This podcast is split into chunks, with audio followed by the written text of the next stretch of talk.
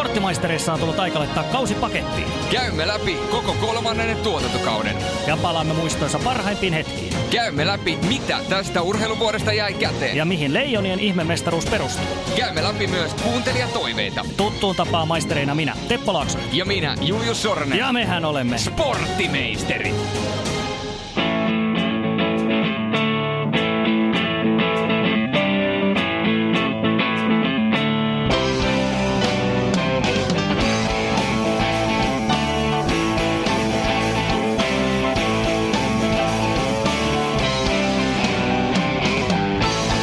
Viimeistä maisterijaksoa tässä viedään ja eiköhän me palata vielä tonne MM-kisojen tunnelmiin. Leijonien upeisiin juhliinhan se päättyi ja ei oltu ainoita varmasti maistereissa, jotka ei uskottu, että tällaista menestystä tullaan näkemään, mutta sieltä se tuli. Kyllä, Aasin hattu päähän pitää vetää tässä vaiheessa yhteen haastatteluun, mistä löytyy artikkelikin tuolta netin syövereistä, niin sanoin, että ensimmäistä kertaa elämässäni en näe minkäännäköistä mahdollisuutta leijonien mestaruudelle. Ja pakko on kyllä sanoa, että tuo Jukka Jalosen ja oikeastaan koko valmennustyöryhmän nerokkuus, millä tavoin he kasasivat joukkoja, millä tavoin he saivat joukkojen pelaamaan yhteen, niin en, en pystynyt näkemään vain yksinkertaisesti sitä, mitä Leijonat teki. Ja se oli hieno, se oli ennen kaikkea joukkueena voitettu mestaruus. Ainahan totta kai tarvitaan joukkue, että voitetaan mestaruus, mutta se oli joukkue isolle jillä. Sieltä ei oikeastaan erottunut hirveästi yksilöitä, paitsi Kaapo Kakko alkukisoissa ja sitten tietysti Mörkömarka tuli, tuli, tuli lopussa ja painoi ne kaikista tärkeimmät maalit siihen. Löi sisään niin sanotusti. Niin, Mörkö löi sisään. Löikö Mörkö sisään? Löi jo aika montakin kertaa.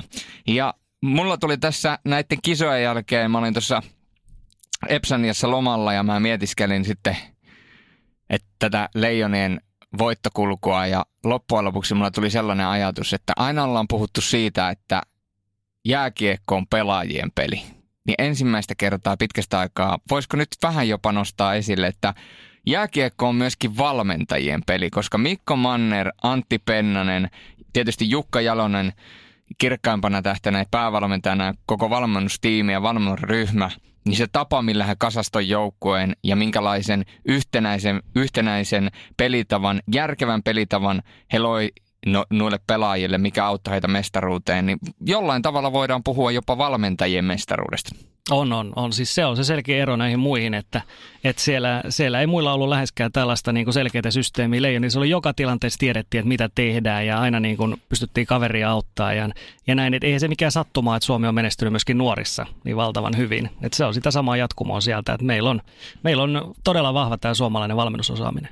On. Ja sitten tämä NHL-sopimusten tulma, mikä tästä on tullut, niin se on tietysti herättää myöskin hymyilyä, ainakin omalta kohdalta, nimenomaan positiivisella tavalla hymyilyä, ei mitään sarkastista hymyilyä. Jännä on nähdä sitten, millä tavoin nämä pelaajat, jotka on saanut NHL-sopimuksia, että millä tavoin he pystyvät sitten nhl pelaamaan, niin kuin esimerkiksi Eetu Luostarinen ja Joel Kiviranta. Eetu Luostarinen toki oli kisat, melkein koko kisat Lasa, Lasaretissa, eli näiden kisojen takia se sopimus ei ole tullut. Mutta nähtäväksi jää. Mutta tuosta pelitavallisesta asiasta täytyy vielä sen verran nostaa esille, että kun puhuttiin joskus siitä, että Lauri Marjamäki yritti luoda liian vaikean pelitavan leijonille niin, että se oli, se oli liian monimutkaista, liian yksityiskohtaista, eikä joukkue pystynyt sisäistämään sitä. Niin jos me nyt mietitään tällaista turnausmuotoista tapahtumaa, niin jos sä kasaat joukkueen NHL-pelaajista ympäri ämpäri ja totte hetken aikaa vaan yhdessä, niin siihen on aika vaikea luoda semmoinen yhtenäinen pelitapa. Mutta nyt kun Jukka Jalosella oli useampi viikko, seitsemän, kahdeksan viikkoa tuolla samalla ryhmällä, niin ne jakso ja pystyy opettelemaan. Niillä oli aikaa opetella kaikki pienetkin nyanssit ja mitä pidemmälle se turnaus eteni, niin sen paremmin ne turnaus, turnauksessa ne hommat lähti liikenteeseen. Ja tällä tavoin voidaan melkein sanoa, että Suomen onni oli nimenomaan niin, että ne kovat maat oli siinä alussa, koska ne kovat maat oli epäorganisoitumpia siinä alussa kuin mitä ne oli lopussa. Suomi jollain tavalla hyötyi siitä ja ja sitten kun päästiin niihin tärkeisiin peleihin, niin se Suomen mylly oli jo jauhanut niin pitkään, ja se oli niin kaikilla selkärangassa on se pelitapa, kaikki mitä pitää tehdä, miten tehdään ja kaikki pelas yhtenäisesti, heittäytyi kiekkojen eteen ja puolusti, niin, niin se oli sitten se, joka kantoi loppujen lopuksi tämän joukkoon aina mestaruuteen asti. Ensimmäiset pelit voitettiin pelaamalla ja sitten ne pari viimeistä niin osittain pelaamalla, mutta osittain oli kyllä. Olihan ne tiukkoja, tiukkoja toki ne viimeiset. Oli, että jos mietitään Kanada-pelin loppua, se oli 15 minuuttia yhtä päätä, Venäjä-pelin loppua aivan yhtä päätä loppu. Että ne oli sitten puolustustaisteluita, mutta aina kun sanotaan, että pelejä voitetaan hyökkäämällä mestaruuksia puolustamalla, niin mm. tämäkin vanha klisee pitää paikkansa. Kyllä, kyllä. No se on just niin kuin sä sanoit, että siis muilla joukkoilla sanotaan vaikka Ruotsi, niin se oli, siis se oli liian yksilövetonen ja nimenomaan siellä valmennus teki, niin kuin Julle sanoit, että siellä ei haluttukaan lähteä nhl kanssa siihen, että lähdettäisiin niin kuin liian monimutkaiseen, vaan siellä luotettiin siihen, että nämä on kovia kavereita, nämä pystyy sen niin kuin ratkomaan ja se tavallaan loksahtelee kohdalleen siinä pelien myötä, mutta kuitenkin oltiin aika isolla takamatkalla sitten vaikka Suomeen nähden. Et toki vaikka tuolla Eurohokin tuurilla viimeisissä peleissä, niin kaikkihan näki, että Suomihan pelasi hyvin, mutta tota, miten sä sitten suhteutat sen siitä taas MM-kisoihin, koska muilla joukkueilla ei ollut näitä MM-pelaajia, niin se teki tästä, että minkä takia oli mahdoton sanoa etukäteen, että miten hyvin Suomi pärjää, koska muilla tuli niin paljon vielä pelaajia mukaan sen jälkeen. Niin ja se vielä se ensimmäinen pelikin, tai ensimmäiset pelit Suomen pelit, niin nekin aiheutti vielä kysymysmerkkejä. Esimerkiksi se Kanadan peli alkulohkossa, niin mitä mä kuuntelin kaikkien kommentteja siellä studion uumenissa, niin tuli, tuli aika paljon raippaa Kanadalle. Ja Kanadahan oli luvatta sanoen aika huono. Ja tai luvalla sanoa, ei mm, luvalla sanoa. no, luvatta tai luvalla, ihan sama. Meillä on omat luvat täällä. Mutta Kanadahan oli aika huono. Vaikka Suomi oli hyvä, niin Kanada oli tosi huono. Ja sitten verrataan sitä Kanadaa, mikä oli finaalissa. Niin Kanadahan oli oikeasti tosi hyvä. Venäjä oli oikeasti tosi hyvä. Suomi pystyi voittamaan ne joukkueet, vaikka ne oikeasti pelasi todella hyvin. Ja se lopun mylly, mitä tuosta jos äsken sanoin molemmissa otteluissa, viimeinen erä, niin tuota, kyllä täytyy hattua nostaa. Tuo on, tuo on aikamoinen joukkuesuorite nimenomaan. On, ja nimenomaan siinä on se voittamisen kulttuuri. jos mennään vaikka sinne 95 asti, sitä ei ollut voitettu niin kuin mitään periaatteessa, niin siellä oli vaan totuttu siihen, että aina hävitään nämä pelit, ja pitkään sen jälkeenkin vielä oli. Mutta nyt siellä on näitä samoja pelaajia, jotka on ollut mukana nuorisomaajoukkueessa jo menestymässä, ja ylipäätään niin se on ihan normaalia nykyään, että Suomi voittaa siis mestaruuksia arvokisoissa, voittaa 18-vuotisissa, 20 nyt on miehissä tullut jo pari mestaruutta 2010-luvulla ja, ja naisetkin pääs niin kuin hyvin lähelle. Naiset pääs. Tuomari, tuomio, tuomari tuomiota, kun sitä vähän muutettaisiin, niin Suomi olisi maailmanmestari myöskin siellä. Ja Tämä oli oikeasti aivan käsittämätön juttu. Mä twiittasinkin tästä 2011 Pratislava, 2019 Pratislava, päävalmentajana Jukka Jalonen, sama halli, ää, välierissä nollapelillä voitto Venäjästä – yksi päästetty maali finaalissa. Finaalissa 1-0 tappioasemasta voittoon ja voittomaali finaalissa ajassa 42-35. Siis nämä kaikki oli identtisiä 2011 ja 2019. Mm. Niin jos joku ei uskonut tätä ennen kohtaloon, niin nyt kannattaa vähän jopa alkaa uskomaan. Nimittäin a- aika paljon ja liikaa sattumaa.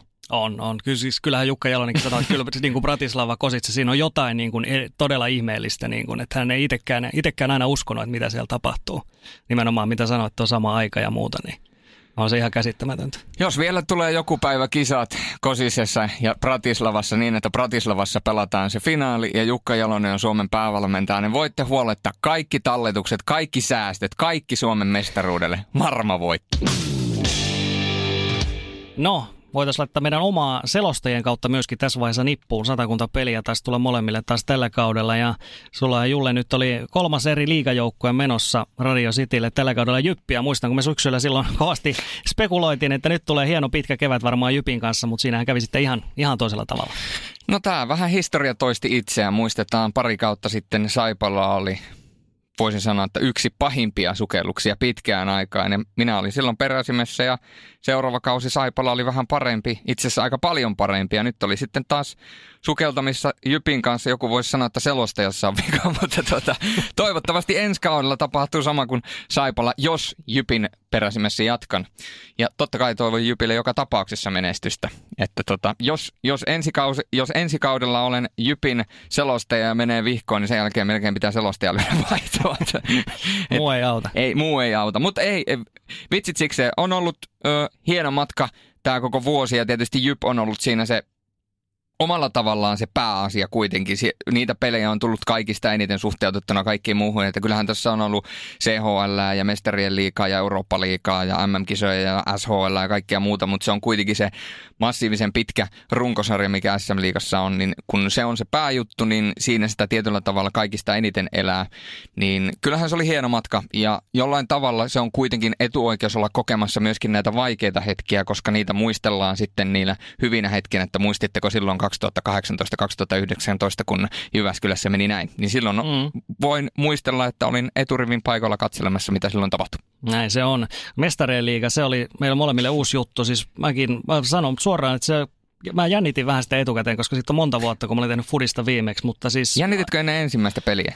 Äh, kyllä, joo, kyllä voi sanoa, että siinä oli, mutta se on siis niin kuin tervettä, tervettä jännitystä silleen, että tietää, että on niin kuin iso juttu. Se on sellainen asia, mitä katsotaan niin kuin ympäri maailmaa. Kymmenissä maissa miljoonat ihmiset katsoo niitä samoja pelejä tietysti oman, omankielisellä selostuksella, mutta se, että saa olla pieni osa edes sitä, niin se oli ihan mahtava fiilis aina, kun se hymni lähtee sieltä pärähtämään nyt, nyt iskit naulan kantaa ja kultasuonen. Se on se, siinä on jotain magiikkaa. Pystytkö kuvailemaan jollain tavalla, koska mä en pysty. Pystytkö kuvailemaan meidän kuuntelijoille, mitä siinä käy mielessä, kun sä vedät ne alkuhöpötykset siinä vähän alustusta, sen jälkeen sä kuulet, että hymni lähtee soimaan, mikki muteelle ja kuulokkeet täysille. No sä et välttämättä kuulokkeita täysille, mutta mä lyön. Ja sitten se hymni lähtee soimaan, niin mitä sä käyt päässä siinä? Äh, siis mulla tulee hyvä lataus siinä ainakin. Mä oon melkein jopa liikutun siitä, voisi sanoa näin. Ja sitten, sitten sen jälkeen, kun se lähtee niin sit kokoonpanosta, niin sitten mä yritän niin kuin hirveällä, hirveällä tahdilla lähteä siihen alkuun. Että sitten tulee aina, se on sellainen, että siinä sä lataat itses vielä, että jos on niin kuin yhtään, yhtään mitään siellä puuttuu, niin siinä kohtaa sä lataudut, sä oot valmis, sä tiedät, että tämä on tärkeä peli.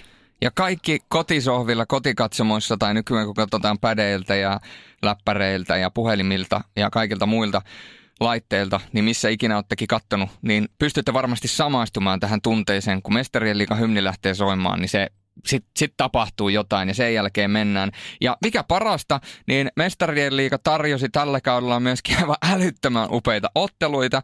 Paljon oli tietysti hyviä otteluita myöskin itsellä, paljon oli hyviä otteluita kotisohvilta katsottuna nämä viimeiset ratkaisupelit, minkälaista draamaa siellä oli, niin Kyllä siinä selostaja saa olla et, tuntea itsensä etuoikeutetuksi, että niitä lähetyksiä saa tehdä. No se on nimenomaan näin.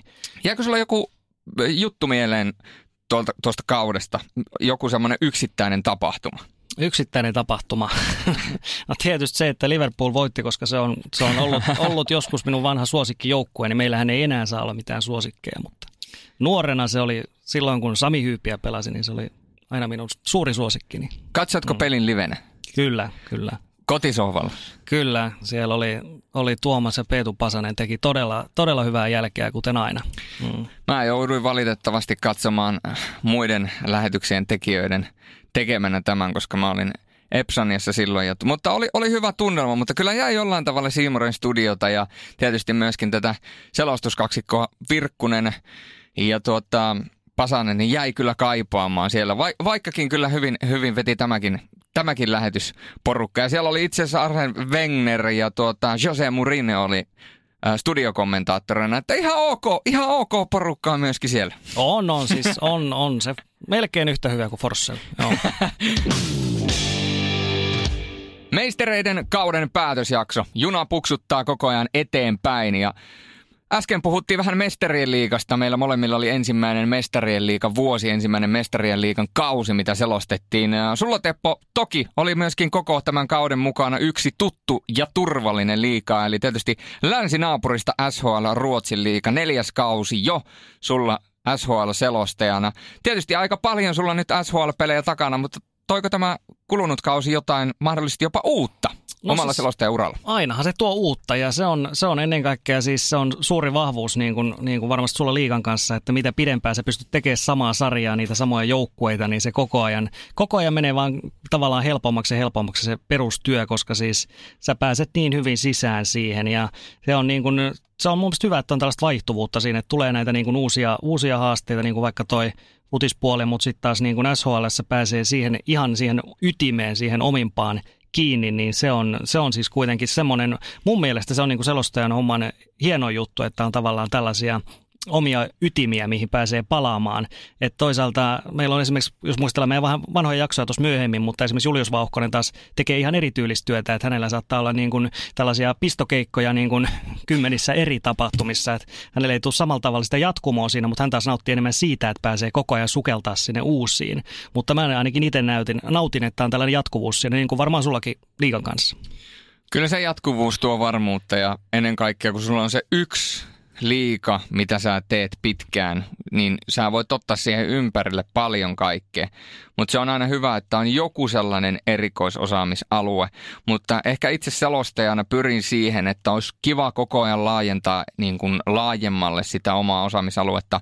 Et nyt on niin kuin jääkiekossa ollut liika SHL, CHL ja sitten jääkiekko MM-kisat. Ja nyt on saanut siihen vielä Eurooppa-liikan ja Mestarien liikan jalkapallon puolelta mukaan. Niin siinä on aika hyvä paketti, mutta mä näen, että tässä on vielä mahdollisuutta laajentaa. Ja mitä tulee tuohon liika liikan selostamiseen ja siihen arkeen, niin siitä löytyy itse asiassa Red Bullin sivuilla erittäin hyvä juttu. Ja en siis kehu sitä juttua sen takia, että itse olen siinä, vaan se juttu on kirjoitettu erittäin hyvin ja se ehkä avaa sitä maisemaa siitä, että minkälaista on selostajan arki esimerkiksi liikassa. Että mulla esimerkiksi normaali päivä on se, että mä herään aamulla, mä syön aamupalan, lähden sen jälkeen salille, salilta kamat kasaan, sen jälkeen lähden ajamaan paikkaan X, menen sinne, asettelen selostuskamat. Jos se on Jyväskylässä, niin onhan totta kai jyväskyläläisten kavereiden kanssa siinä, työkavereiden kanssa, vähän katsotaan lähetystä, vetää alku, alkushow, sitten peli, kamat kasaan autoon ja kotia. Ja sitten vähän riippuen mistä lähtee ajamaan, niin esimerkiksi arkena kun pelit loppuu yhdeksältä, joskus jos tulee jatkoaika, niin menee puoli kymmeneen, ehkä varttia vaille kymmeneen. Siitä 2-5 tuntia ajoa, 2-4 tuntia ehkä keskimäärin ajoa kotia. Siitä voi jokainen laskea. Se on 12 mm. kahden aikaa kotona – Pahimmassa tapauksessa menee joskus kahteen asti, että vasta kotona.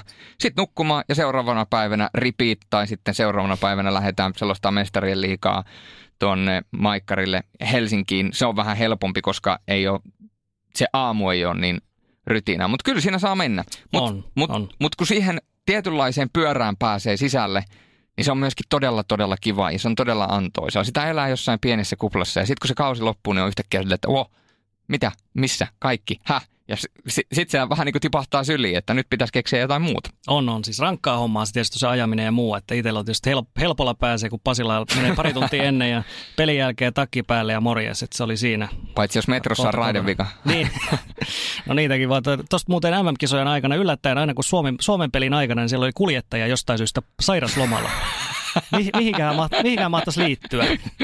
Koska siellä aina, jos yksikin kuljettaja jää pois, niin siellä joudutaan jättää vuoroja välistä, kun ei ole tarpeeksi kuljettajia. Jännittää Suomen peliä niin paljon, että tulee, tulee joku. Mutta MM-kisat totta kai vielä, niin se on tietysti tällainen upea kauden päätös. Se on Euroopassa jääkiekkokauden päätös, NHL-kausi tietysti jatkuu vielä sen jälkeen, mutta kyllä se vaan niin kuin edelleen, jos katsotaan, mietitään näitä katsojalukuja, mitä on vaikka ollut Suomen pelejä, ne on siis aivan käsittämättömän suosittu, on, on siis ollut leijonat näissä kisoissa etenkin.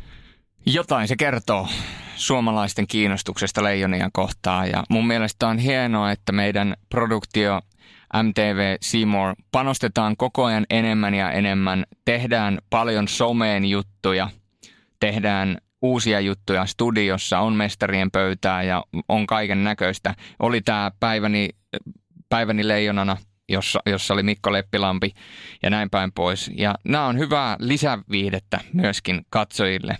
Mm. Ja pitääkin olla paljon tällaista, että jos puhutaan 1,5 tai viiva 2,5 miljoonan katsojamääristä, niin se on niin järkyttävän suuri määrä Suomen kokoisessa maassa, että kyllä sen täytyy silloin myöskin prima olla. Ja vaikka vähän jäävi olen sanomaan, niin minun mielestä, jos nyt jätetään selosteet tästä kokonaan pois, vaan puhutaan suoraan sanottuna siitä, että minkälaista lähetystä on tehty, niin lähetysporukkamme on onnistunut erittäin hyvin. On, ja siis omilla kohdalla tietysti yritetään tehdä parasta jälkeen niissä peleissä, mitä meillä on. Ja, ja siis kyllä mun mielestä, mun mielestä se on aina hienoa. Se on siis raskas homma, mitä meilläkin oli 14 peli oli tuossa taisi olla molemmilla 14 peliä tuohon pari viikkoa, niin onhan se siis kovaa, kovaa duunia, mutta toisaalta kyllä mä niin kuin enemmän ainakin mä nautin siitä, että siis sä tiedät tietysti senkin, että kausi päättyy tähän, että sun ei tarvitse säästellä mitään, että, että se on omalla tavalla raskas rypistys, mutta se on myöskin siis hienoa. Kyllähän MM-kisat on, on Suomessa, silloin iso asema. On, ja toivottavasti pysyy samanlaisena. Tällaisia joukkueita ja ilmiöitä, jos syntyy lisää mörkömarkot ja muut, niin mulla soi oikeasti koko Espanjan reissun ajan päässä se löikä mörkö sisään, löikä mörkö sisään. Löihän se mörkö sisään. Mutta tota, ja vielä no, loppuun tähän kyseiseen segmenttiin, niin lyhyesti, kun kuitenkin selostamisesta yleensä puhutaan, niin miten kiteyttäisit, millä tavalla on erilaista selostaa MM-kisoja kuin esimerkiksi SHL? No varmaan enemmän silleen, että SHLssä mä oletan, että katsojat on vähän enemmän sisä, sisällä siinä MM-kisossa. Ehkä vähän enemmän pitää avata vielä eri pelaajien kohdalla sitä ja näin. Että se, sanotaan se perinteinen matkaopasrooli ehkä korostuu vielä vähän enemmän tuossa MM-kisoissa. Mutta siis kyllä, kyllä niin kuin ainakin palaute on ollut hyvää. No se on ollut kyllä var, varsinkin kun tässä seuraa somea aika laajaltikin, niin Teppo Laaksonen on saanut äärettömän paljon posia. Ja se on hyvä homma. Se lämmittää aina allekirjoittaneen sydäntä, koska Teppo on kuitenkin toinen palanen tätä, tätä showta. Eli sporttimeistereitä. Ja tuohon erilaisuuteen pitää vielä nopeasti sanoa sen verran, että me on sanonut tämän aikaisemminkin mie, huom, mie, se lappi tulee sieltä. Kun nyt kun ei tarvi enää selostaa ja puhua yleiskieltä, niin mie ja kaikki tuplakonsonantit tekee ja kaikki muut tulee sieltä automaattisesti takaisin. Ja yritetään saada ne sitten taas ennen, ennen seuraavan kauden alkua pois. Niin se, mikä on kaikista haasteellisinta, jos verrataan SM-liigan selostamista esimerkiksi tai SHL selostamista liigan äh, tuohon MM-kisojen selostamiseen, on yksinkertaisesti se, että kun sä seuraat tiettyjä sarjoja, meillä ne nyt on varmaan SHL-liiga ja NHL, mitä seurataan kaikista tiiveimmin, niin sitten yritetään seurata kaikkia muita sarjoja, totta kai KHL ja Jokerien takia ja sitten niitä muita sarjoja, mutta kun ne aika ei yksinkertaisesti riitä, koska meidän pitää seurata myöskin jalkapalloa mestarien liigan ja Eurooppa-liigan takia, niin sitten se, että sitten kun se joukkue julkistetaan ja joukkueet julkistetaan ja sä alat kaivamaan ne kaikki tiedot ja sä katsot jonkun yhden pelaajan, ää, nyt kun ollaan selostettu useampi vuosi putkeen, niin se helpottuu, mutta esimerkiksi Sveitsin pelaajista, niin katsot yhden pelaajan kohdalta kaikki artikkelit vuoden ajalta läpi, jotta sä tiedät tasan tarkkaan, mitä siellä on tapahtunut, ettei sulla vaan kauden aikana ole mennyt jotain tärkeitä uutisia ohi. Mä seuraan sveitsiläisiä uutissivustoja niin kuin säkin kauden aikana ja muuta. Niin sitä tulee niin hirveästi sitä dataa, kun niitä uusia joukkueita ja uusia pelaajia on kuitenkin niissä pienemmissä maissa varsinkin.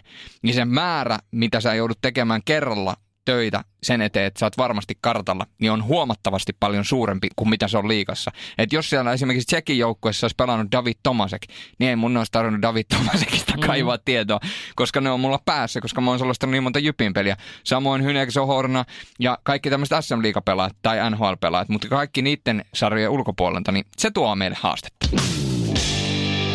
No, selostusten lisäksi tässä on to- toki painettu koko ajan myöskin sporttimaistereita. Kakkos- ja kolmoskaudet on tehty ja hienoja jaksoja siellä on ollut, siis sellaisia, mitä on, on Kyllä jokaisesta olen tietysti ylpeä, nämä on meidän lapsia tavallaan nämä, nämä jaksot, jaksot, jos halutaan näin ajatella, mutta siis eh, aina sieltä pitää jotakin, jotakin nostaa esille. Tietysti tuolta Radioplaysta kaikki löytyy ja muistakin palveluista, niin eh, ennen kaikkea tällä, tällä viimeisimmällä kaudella niin toi suosikki selostajat jakso, se oli semmoinen hyvin henkilökohtainen mulle, jos muistat, missä muisteltiin siellä meille tärkeitä selostajia, meillä oli selostusnäytteitä siellä myöskin, niin se oli, se oli sellainen jakso, joka ainakin mulle itselle, itselle jäi hyvin mieleen.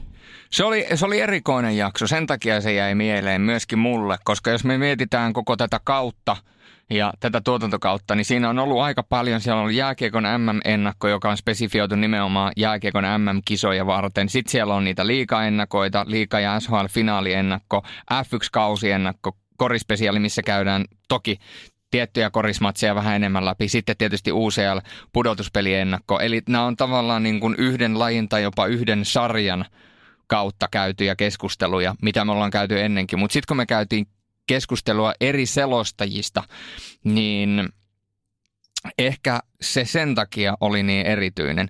Ja mitä mä haluan tässä nyt painottaa, kun aika paljon ollaan saatu palautetta siitä, että tässä oli aika paljon jääkiekko- ja futispainotteista, niin se syy on hyvin yksinkertaisesti se, että ne on ne lajit, mitä mulla on tullut kaikista eniten seurattua. Ja jos me lähdettäisiin katsomaan muita huippuselostajia, mitä haluttaisiin nostaa esille. Esimerkiksi, jos katsotaan menneisyyteen, ketä on paljon kuunnellut, esimerkiksi ää, Tapio, Tapio Suominen ja, ja sitten nykyisistä selostajista, joita on kuunnellut, niin sieltähän löytyy kainulaisen Tero, joka on äärettömän kova ammattilainen.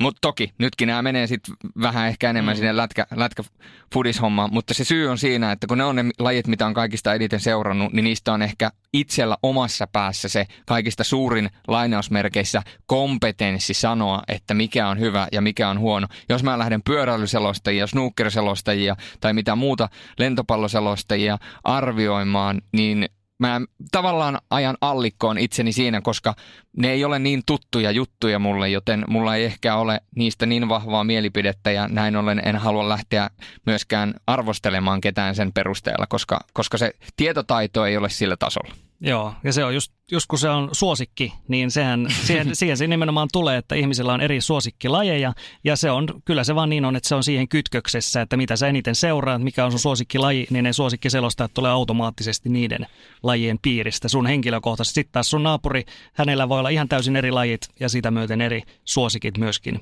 tulee. To- niin, halusin vaan sanoa väliin, tuli vaan mieleen, että en unohda, anteeksi, että keskeytyin, mutta halusin vaan painottaa sitä, että tämähän oli nimenomaan meidän suosikkiselostajat, jotka meidän mieltämme lämmittää. Tämä ei ollut mikään rankkaus, kuka on paras selostaja. Se pitää muistaa ja se erittely. Tässä näin, ei rankattu näin parhaita selostajia, vaan tässä rankattiin, kenestä me ollaan itse tykätty ja ketä me ollaan tykätty kuunnella. Kyllä, ja muun muassa Twitterissä mielenkiintoista keskustelua tuli tästä nimenomaan. Muutkin rupesi laittamaan näitä suosikkiselostajalistoja, ne oli siis todella hyvin erilaisia niin kuin tiedät, että se on, makuja on hirvittävän paljon ja johtuu just myöskin siitä, että on eri lajeja.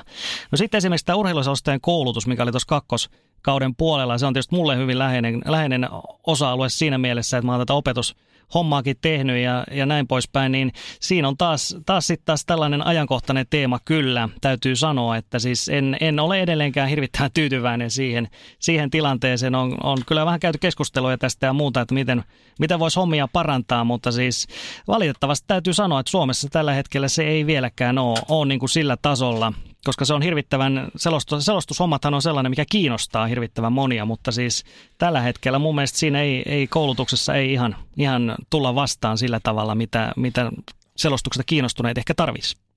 Sä oot tommonen aikamoinen voisi sanoa vakoja ja sulla on tämmöisiä pikkulintoja, jotka laulaa sulle aika paljon, niin onko tullut jonkinnäköistä hauskaa tai vähemmän hauskaa uutta tietoa tästä tähän koulutukseen liittyen, mitä haluaisit jakaa, jos peilataan siihen aikaisempaan keskusteluun, joka käytiin jo aikoja sitten. Kyllä, niin syksyllä meillä oli tämä selvitys tästä asiasta ja siis nyt on uudestaan sitten, tässä on yksi lukukausi mennyt ja näin, mutta valitettavasti on, on tullut tällaista tietoa esimerkiksi, esimerkiksi niin kuin, että sä oot saattanut koulun, koulussa vuoden opiskella alaa ja sitten lopputulema on siinä, että sulla on ehkä ollut niin kuin yksi tällainen striimiselostus sen aikana – minkä sä voit käyttää vaikka työnäytteenä sitten myöhemmin, eli oikea selostus, ja sitten ehkä niin kuin, en nyt viitsi sanoa edes, mutta siis jos on oma radiokanava viisi viikkoa, siinä aikana on saatu yksi, yksi selostuslähetys aikaiseksi, niin mun mielestä se on aika vähän verrattuna siihen, että täällä on ihmisiä, jotka on maksanut siitä siis monta tonnia, että he pääsee opiskelemaan ja ehkä juuri urheiluselostajaksi ovat kiinnostuneita menemään, niin mun mielestä, mun mielestä siinä ei ihan niin kuin kohtaa nämä, nämä, että mitä sä pistät sinne ja mitä sä saat takaisin? Hmm. No, tuo on aika surullista kuunneltavaa ja tietysti meilläkin tilannehan oli se, että sä olit silloin opettajana ja sä annoit meille tosi paljon, mutta tämä on jo puhuttu aikaisemmin, sä olisit varmasti halunnut antaa vielä enemmän ja opettaa vielä enemmän, mutta aika oli rajallista ja tavallaan niitä sun tunteja oli vähän. Mm. Ja tota, tämä on ehkä semmoinen asia, mihin toivoisi, että kiinnitetään huomiota. Ja tietysti selostajan alkuja on tosi paljon, selostajaksi haluavia on tosi paljon. Ja mikä on mun mielestä tärkeää muistaa on se, että selostusalustoja tai ylipäätänsä alustoja, missä näytetään urheilua, mihin selostajia tarvitaan, niin niitä on yllättävän paljon nykyään. Ja niitä, se kasvaa vaan koko ajan, kun on kaiken näköisiä nettilähetyksiä ja pienempiä lähetyksiä ja, ja nyt on tämä e-urheilulähetykset ja kaikki muut. Niin kaikkien meidän kuluttajien kannalta, koska mekin olemme kuluttajia. Itse, itselläkin on kanavapaketteja ja tulee eri urheilulähetyksiä telkkariin, niin totta kai me halutaan mitä ammattitaitoisempaa väkeä siellä on, sen parempi. Ja mä en väitä, etteikö nyt olisi ammattitaitoista väkeä, mutta nämä nuoret selostajan alut, jotka nyt menee kouluun, niin ne maksaa siitä, että ne sais ammattitaidon. Ihan samalla tavalla, kun meet kokkikouluun, niin sä maksat siitä, että sä osaat tehdä ruokaa Jos sä opit tekemään ranskalaisen sipulikeiton ja pilkkomaan vähän kurkkua silleen sellaisella otteella, että sun ei tarvitse katsoa niin kuin omia käsiä ilman, että sä leikkelet omia sormia, niin en mä tiedä, onko se silloin niin kuin kokkikoulun värti, vaan se, että sä opit tekemään ruokaa, sä opit oikeasti tekemään ruokaa, sä opit myöskin niin kuin siellä kokkikoulussa tai ravintolakoulussa ylipäätänsä, niin sä opit myöskin käyttämään niitä omia ö, intuitioita ja ö, omia aisteja siihen, että sä opit myöskin itse tavallaan luomaan ruokaa. Ei pelkästään sitä, että sä opit, että miten paistetaan jauhelia, vaan kaikkea tällaista. Niin ihan sama ö, tähän selostuskouluun. Että sit kun mennään urheilujournalistikouluun, halutaan oppia selostamista, niin pitäisi antaa opiskelijoille ne valmiudet, että sitten kun se lähtee sieltä koulusta, niin jos joku pienempi taho haluaa palkata, niin se oppilas voi sen oman todistuksensa lyödä pöydälle ja alleviivata sieltä, että selostuskurssit tässä vaikka A+, ja se merkkaa sitä, että hän on nyt ammattitason selostaja. Se, että onko hän kokenut niin ei, mutta hän on kuitenkin ammattitason selostaja. Kun nyt tavallaan ne saa pari peliä selostaa ja sen jälkeen ne nakataan tuonne kylmään maailmaan. Ja aika vaikea sieltä on sitten taas yksin lähteä etenemään. Että et, tota, et sitten tarvitsisi vaan sen paikan. Ja jotta se paikka saadaan, niin pitäisi olla hyvät näytteet. Joo, tämä oli sellainen aihe kyllä tämä selostajan koulutus, että tästä myöskin Twitterissä käytiin myöhemmin keskustelua aika paljon. Että se, on, se on muuten hyvä, hyvä merkki mun mielestä podcastissa, että näistä jaksoista myöskin myöhemmin sitten leviää tällaisia ihan erila, eri, erillisiä keskusteluja myöskin sosiaali, sosiaalisen median puolella, niin täällä monet nosti esille myöskin sen, että toki se on mahdollista siis nousta myöskin muita reittejä, että sulla ei ole pakko olla sitä koulutusta, mutta niin kuin Jullekin sanoi, niin se on aika vaikeaa, vaikeaa hommaa nimenomaan, että sun pitää itse puskea ensinnäkin, että sä pääset johonkin paikkaan tekemään ne ensimmäiset selostukset. Se voisi olla tietysti joku ihan pikkupaikkakin, mutta siitä sitten eteenpäin pikkuhiljaa rakentaa ja sun pitää tavallaan itseäsi myydä siinä niin kuin myöskin eteenpäin ja tarjota, niin se on haastavampaa nimenomaan, jos sä maksat siitä koulutuksesta, sun pitäisi nimenomaan saada näitä työkaluja ensinnäkin siihen selostamiseen, mutta lisäksi myöskin ihan käytännössä vaikka näitä näytteitä, että sulla on olemassa esittää ihan oikein selostusnäyte, että näin mä oon selostanut tällaisia pelejä ja tästä sä sen voit kuulla. Ja niin kuin sanoit, että jos, jos vielä, niin kuin, jos se on tarpeeksi laadukas, laadukas koulutus, että sillä todistuksellakin olisi jotain arvoa sillä, että mä oon suorittanut tämän, jos tiedettäisiin, että se on niin kuin hyvä koulutus, että tämä on oikeasti hyvä tyyppi silloin, jos sillä on hyvä arvosana, niin silloin se arvo nousisi. Juurikin näin. Ja sitten jos se aiheuttaa sen, että kouluihin on vaikeampi päästä, niin so be it, mutta se, että koulun, koulun täytyy kuitenkin olla opettavainen. Ja kaikille urheilujournalisti-opiskelijoille, ennen kaikkea tuleville opiskelijoille vielä semmoisen vinkin haluan antaa, että kerätkää omaa portfoliota ja kerätkää sitä portfoliota niin, että sen työn, tulevan työnantajan tai harjoitteluantajan on helppo löytää ne linkit. Eli jos on esimerkiksi vaikka joku selostusnäyte tai joku video tai joku muu, minkä sä haluat, niin se, että jos se on jollain sivustolla, niin ei pelkästään sitä sivustoa, vaan se suora linkki siihen videoon, ettei tarvitse etsiä.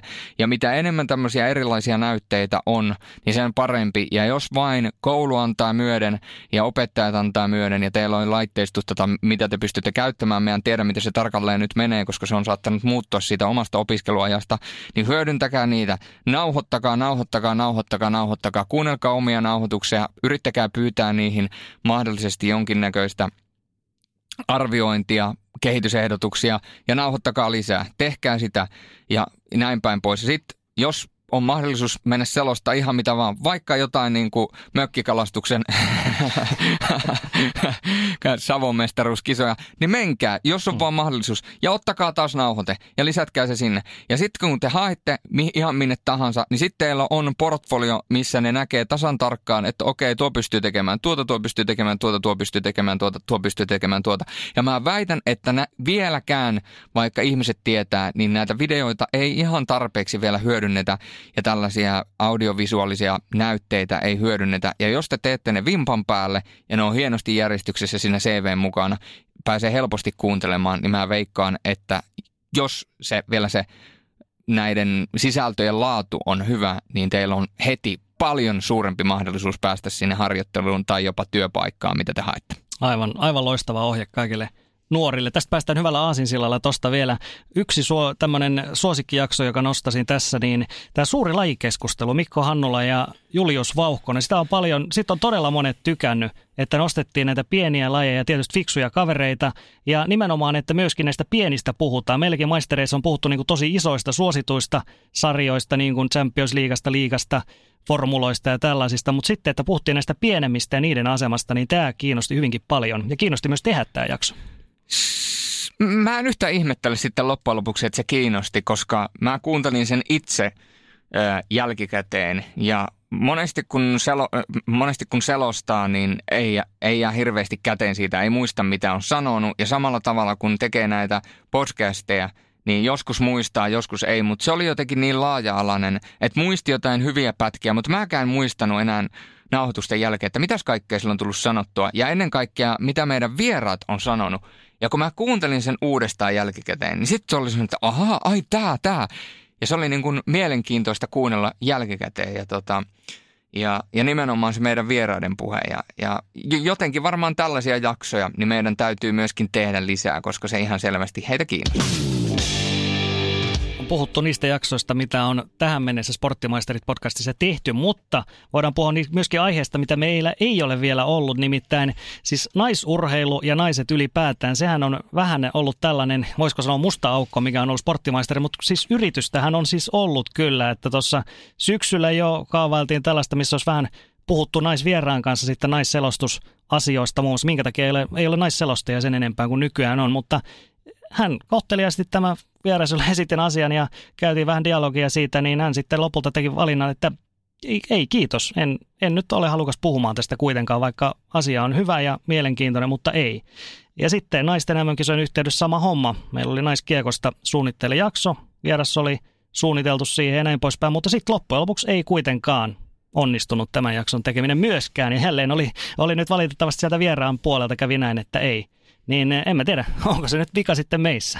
Se voi tietysti mik- se vika, voi olla vika olla meissä. Toki tämän, varsinkin tämän jälkimmäisen tapauksen osalta, niin siellä oli aika paljon myöskin henkilökohtaisia, henkilökohtaisia syitä mukana ja esteitä sen takia, minkä takia ei sitten loppujen lopuksi tämä homma natsannut. Mutta joka tapauksessa kaksi yritystä, kaksi feiliä ottaen huomioon, että, että ne taitaa olla, onko jopa ainoat feilit, mitä meidän on, vierashistoriassa on. on ollut. Että tota, täytyy ilmeisesti omaa buukkaussysteemiä vähän jollain tavalla muuttaa, mutta tota, tämä ei siis ole millään tavalla kritiikki näitä kahta ö, vierasta kohtaan tai vierasta, jota ei saatu kohtaan, vaan ehkä enemmänkin se herätti myöskin keskustelua siitä, että, että onko naisurheilussa esimerkiksi, niin onko siitä vaikeampi puhua tai onko, onko siitä vaikeampi tulla esille tai pelätäänkö ehkä, että täällä kysytään jotain sellaisia asioita, jotka aiheuttaa jollain, jollain tavalla jotain pahaa pahaa verta ja, ja ehkä mahdollisesti, että me kysytään tai kysytään jotain sellaista tai ajet, ajetaan se vieras jonkinlaiseen tilanteeseen, mikä ei ole hirvittävän niin kuin edullinen hänen osaltaan, niin vaikea sanoa, mutta, mutta yritetään vielä seuraavalle tuotantokaudelle saada jakso naisurheilusta, koska se oikeasti kiinnostaa, se kiinnostaa muita, se kiinnostaa meitä. Ja tietysti hienointa olisi se, että löydetään sellainen naisurheilija, joka tulee puhumaan ja uskaltaa puhua asioista niiden oikealla nimellä. Tämä on kuitenkin niin arka aihe edelleenkin, ja tästä ollaan niin monta eri mieltä, että olisi hienoa, että pystyttäisiin avoimesti keskustelemaan naisurheilun haasteista ja mitä sen ympärillä pyörii. On, on. Siis tuntuu, että naisilla on itsellä ehkä vähän semmoinen varovainen asenne. Voi olla, että siinä on niin kuin osittain syynsäkin siihen, että he just pelkää, että tavallaan, että jos yksi nainen nyt kertoo näistä epäkohdista esimerkiksi, niin sitten tavallaan nostetaan liikaa, liikaa tavallaan esille, että hän itse joutuu jotenkin maalitauluksi siinä ei, he ei halua tietenkään myöskään, että he, he koetaan, että he niin valittaisi asioista ja silleen. Et en tiedä, siihen voi olla syynsäkin, että haluaa olla varovaisia näiden asioiden kanssa, mutta toivotaan se on, että saadaan keskustelua esimerkiksi näistä asioista, niin se auttaa asiaa. Että esimerkiksi naisselostajien asemasta me on täällä ennenkin puhuttu ja tuossa mm yhteydessä se nousi tuolla muun muassa jälleen esille ja kysyttiin multakin, että minkä takia olen naisselostaja. No mä vastasin tähän, että eh, jos puhutaan palloilulaista, Suomessa on yksi, kaksi naista, jotka tekee tällä hetkellä sitä vakituisesti selostaa palloilulajeja.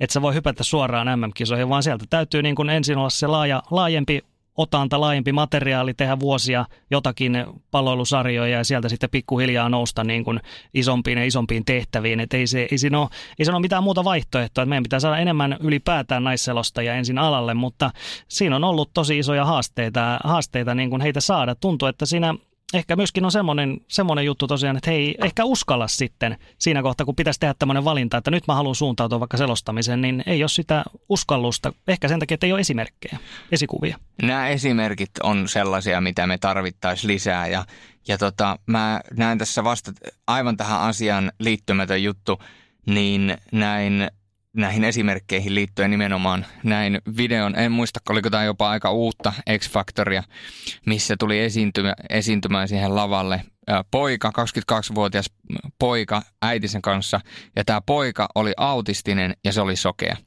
Ja kun se puhui normaalisti, niin sen huomasi, että hänellä on tietynlaisia niin kuin vaikeuksia. Totta kai hän pystyy kommunikoimaan, mutta hänellä on siinä ome, omanlaisia haasteita.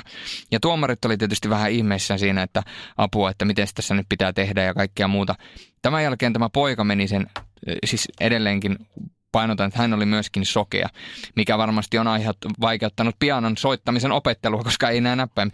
Ja, ja sen jälkeen hän meni siihen pianon luo. Äiti sanoi, että anna mennä. Hän alkoi laulamaan ja soittamaan ja mä katsoin sitä videota niin kuin suu auki, että herra jestas, mikä ääni, mikä taito soittaa pianoa. Ja se ihmisen koko olemus, se, se oli aivan niin kuin eri ihminen kuin joka aluksi seisoi siinä lavalla. Ja mä veikkaan, että kun tämä sai vielä tämä sen verran, nyt spoilaan varoitus, hän sai Golden Buzzer eli pääsi suoraan sinne Hollywood live-lähetykseen. Joka tapauksessa tämä uskomaton tarina, miksi mä tämän kerron, on se, että hän varmasti toi myöskin uskoa silleen, että olit sä minkälaisessa asemassa, kärsit ihan mistä tahansa, tai oli minkälaisia haasteita elämässä elämässä tahansa, oli sukupuoli mikä tahansa tai muuta, niin aina on mahdollisuus, jos sä uskot itseesi ja teet tarpeeksi töitä.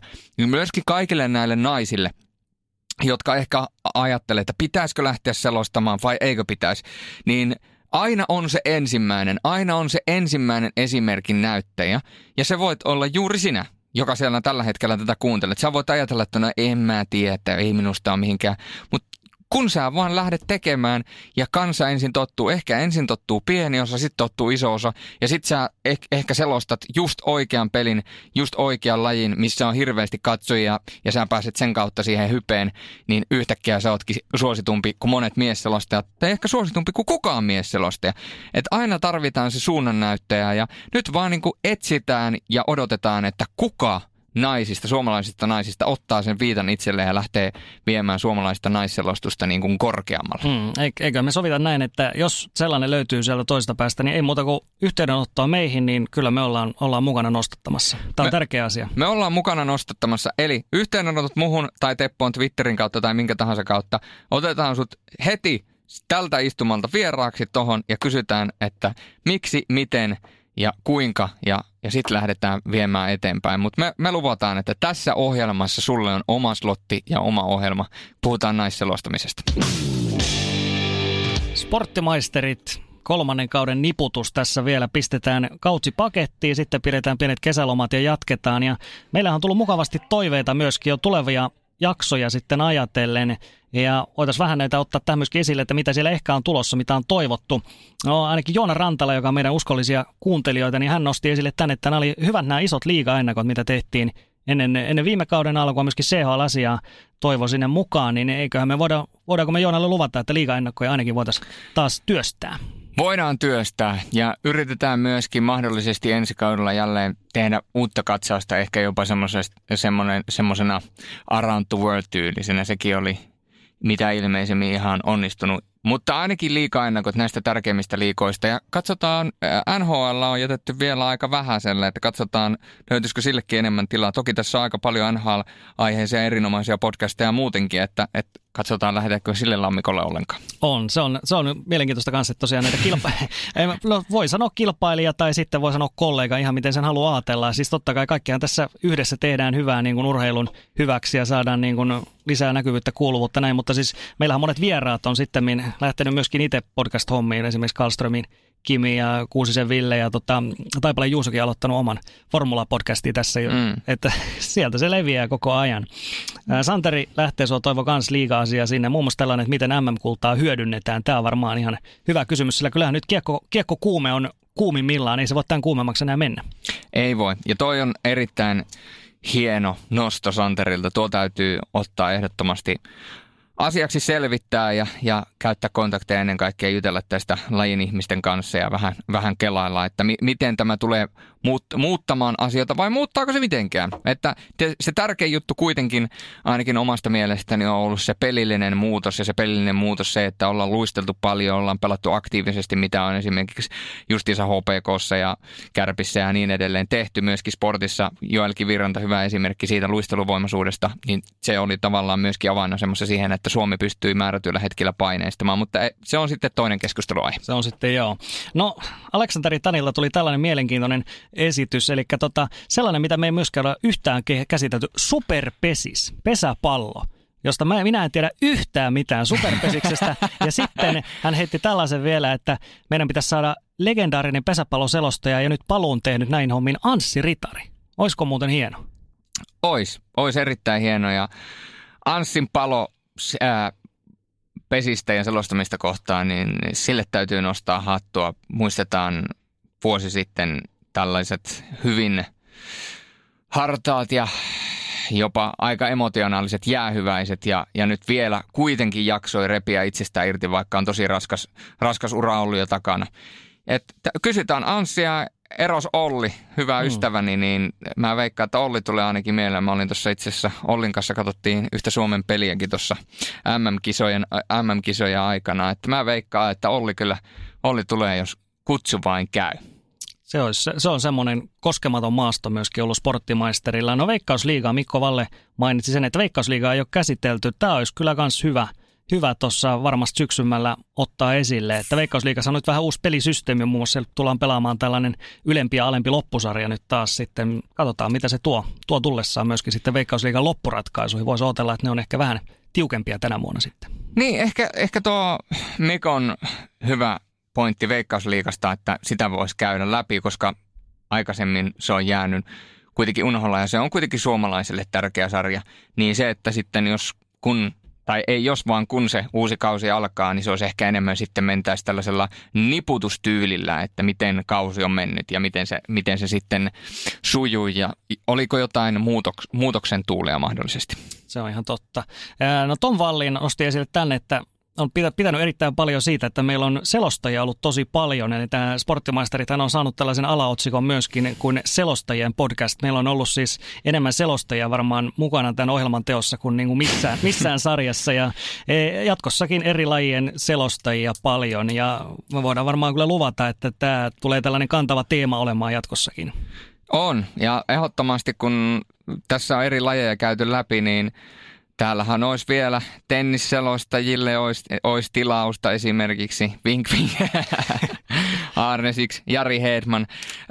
Sitten tietysti näistä kärkiselostajista, jotka on suome, suomalaisille tunnetuimpia, niin tietysti Antti Mäkinen ei ole tässä podcastissa ollut, en tiedä, täytyy kysyä, mikäli Antti on halukas tulemaan. Hänellä on toki oma podcasti, erittäin hyvä, suosittelen Kimanttia, kannattaa kuunnella. Jos NHL-asia ei sinällään niin paljon kiinnosta, niin kuin ne yksityiskohdat, niin kannattaa kuunnella muuten, koska saa nauraa. Pari kertaa autolla, kun olen ajanut, niin on, on meinannut pientareille mennäkö herrat Timonen ja Mäkinen naurattaa toinen toisiaan. Mutta tota, sitä kannattaa kuunnella ehdottomasti. Suositus, olen suositellut ennenkin ja tulen suosittelemaan myöskin jatkossa. Hyvää työtä heiltä. Ja tuleeko itsellä vielä joku mieleen, joku selostaja, mikä mahdollisesti voisi nousta esille spekulaatiossa. Joo, siis Peter Selin on sellainen, mitä on käyty tässä välillä ja sitten myöskin tämä Aki Kauppinen, tämä snookerin erikoismies, koska ne on, nämä on just sellaisia nimiä, jotka hyvin usein, kun puhutaan näistä suosikkiselostajista, niin monet laittaa sinne niin kuin ihan kärkeen heitä. Mä voin, mun on pakko tunnustaa tässä, että mä en ole kummankaan lajin seuraaja niin kuin millään tasolla, niin mua kiinnostaisi tosi paljon, niin kuin me puhuttiin muun muassa Twitterissä muun muassa tästä, että miten Peter Selin lähestyy tätä omaa pyöräilyselostaan työtä, mikä on tällainen, niin kuin, se on hy, hyvin paljon enemmän tällainen, tällainen niin kuin turistiopastyylinen, koska hän kertoo hyvin paljon niistä maisemista ja kaikista, mitä siellä on pyöräilyreiteillä, niin olisi mielenkiintoista jutella tästä juuri, että miten, miten erilaista se on, jos vaikka lähdetään tekemään jääkiekkoa ja jalkapalloa. Ei, ei lisättävää. Ja tässä vaiheessa, jos teillä tulee mieleen vieraita, joita te haluatte, ja varsinkin tähän selostajiin liittyen, niin laittakaa meille. Niin me mahdollisuuksien mukaan otetaan vieraita. Siinä nyt tuli aika monta sellaista jamppaa, joka sopisi tähän ohjelmaan ja jonka mielipiteet olisi hauska kuulla. Löytyykö vielä jotain muuta? Mikke Suopuro. Sieltä vielä vanha Jyväskylän nykyinen helsinkiläinen. Kyllä Mikke, Mikke ei lähde Jyväskylästä ikinä tai Jyväskylä ei lähde Mikestä ikinä. Eli rallia, rallia. rallia, rallia. No ehdottomasti. Sekin on kuitenkin ollut suomalaisittain vuosien saatossa sellainen laji, missä ollaan totuttu, että jonkin verran on menestystä tullut, niin mun mielestä ralli on sellainen asia, mikä pitäisi myöskin nostaa esille. Että me ollaan nyt tehty, tehtiin tällä kaudella todella kattava F1-spesiaali, missä meillä oli F1 tuotannon kärki, kärkinimiä Suomesta nimenomaan toimituspuolelta, niin miksipä ei myöskin rallista. Ei, ja mikä, mikä hienointa, niin kaikki nämä vanhat jaksot sieltä, niitä ehtii tässä koko kesän sitten kuunnella vielä puhki, puhki kuunnella nämä kaikki vanhatkin jaksot ennen kuin sitten lähdetään uusia tekemään. Mä oon tehnyt itselle sellaisen kesäpopturin, popturin, missä mulla on kaikki jaksot peräkkäin. Ainoa muutos niihin jaksoihin on, että mä oon leikannut omat osuudet niistä kokonaan pois. niin se vähän lyhentää jaksojen mittaa myöskin, että, että tota, saa käyttää. Näin se kuule on. Viimeinen jakso tällä kaudella, viimeinen segmentti. Hienoa on ollut tehdä maistereita nyt kolmatta kautta. Kohta 30 jaksoa sieltä löytyy, että kyllä se on ollut, ollut hieno rupeama, mutta vielä, vielä lisää, lisää on intoa tehdä ja, ja palaute on siis ollut hyvää. Ei ole, ei ole sellaistakaan palautetta vielä tullut, että muuten hyvä ohjelma, mutta ne juontajat on aika paskoja. Sellaista ei ole vielä tullut. Nytkö sanoit, niin sieltä tulee heti ensimmäisenä. Tähän viittaa tämän jakson no, ihmiset on kuunnellut sen jakson, niin siihen tulee monta, mon, monta kertaa peräkkäin tämä kyseinen palaute. Joskus selostuksista voi tulla sellainen, että hei, ihan hyvä selostus, mutta, ja sitten siinä on se kymmenen, kymmenen kohtaa, että mikä kaikki on mennyt pieleen. Mutta. Niin, että mikä nyt ei oikeastaan mennyt hyvin, mutta hyvä, että, mutta se hampurilaispalaute, niin siihen sen ensin se yksi hyvä, sen jälkeen että kymmenen shaippaa, sitten loppuu, että no, mutta keep up the good work, silleen, okei. Okay. Hmm. Että kaikki meni vihkoon. Mutta on ollut jälleen ikimuistoinen kausi. Paljon on tapahtunut tämänkin tuotantokauden aikana ja tietysti haikein mielin tässä vetäytyy kesälaitumille. Selostuksista ollaan vetäydytty jo kesälaitumille. Hetken aikaa ollaan ehditty vetää happea. Tämä on viimeinen työ ja tietyllä tavalla tähän menee myöskin harrastuksesta hetki. Ja tuota, se on myöskin meistereinen aika pikkuhiljaa lopettaa. Meillä on vielä Tepon kanssa minikarronkkaa edessä tässä viisi päivää. Ei vaan.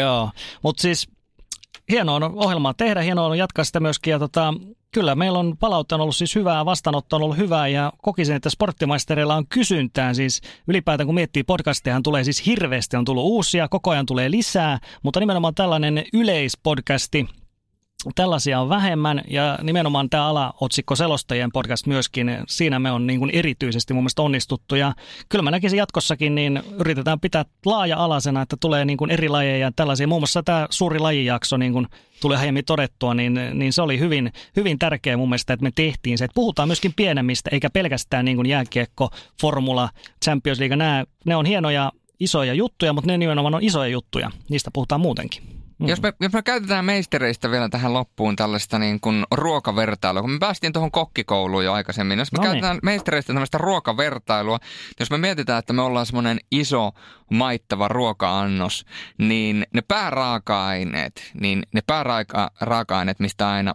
koko tuotantokausi koostuu, niin siellä on jääkiekko ja jalkapallo. Ne on ne pääraaka-aineet, mihin se aina koostuu. Mutta sitten sen kaiken, ja selostaminen on ehkä se kolmas pää, pääraaka-aine, mutta sitten kaikki muut raaka-aineet ja mausteet, niin ne tulee sitten aivan jostain muualta. Että saadaan semmoista niin kuin tosi isoa laji ja tässä tapauksessa makukirjoa niihin annoksiin. Ja yritetään, että jokainen tuotantokausi muistuttaisi jollain tavalla samaa, että me ollaan kuitenkin, me ollaan jatkumo, tämä ohjelma on jatkumo, mutta taas toisaalta kun seuraava tuotantokausi tulla, tulee, niin istumme ja lyömme jälleen kaksi tyhmää päätä yhteen, kolisutamme niitä kuulemme kuinka kaksi apinaa molempien päässä kalisuttaa vielä lisää lautasia ja sen jälkeen syntyy jotain. Ja yleensä syntyy viidestä kymmenen jaksoa sporttimeistereitä ja kauden jälkeen, tuotokauden jälkeen mietitään taas, että tällainen tästä taas tuli. Mm. Ei, ei muuta kuin vetäydymme tässä ansaitusti takavasemmalle. Ei muuta kuin sosiaalisen median kautta palautetta, ideoita, hienoja ideoita saatiin nytkin tähän kuuntelijoilta jo, niin ei muuta kuin niitä vaan jatkossakin yhdessä tehdään. Yhdessä tehdään ja kun äh, niitä jaksoja tehdään, mitä te olette toivonut, niin muistetaan sitten myöskin antaa kredittejä niille ihmisille, jotka ovat näitä jaksoja pyytäneet, niin muistetaan sitten myöskin jaksoihin lisätä sinne alkuun tai jonnekin, että kiitoksia tälle kyseiselle herralle tästä ideasta. Mutta kaikille näihin tunnelmiin ja näihin puheisiin, niin kaikille oikein loistavaa kesää. Oikein loistavaa kesää.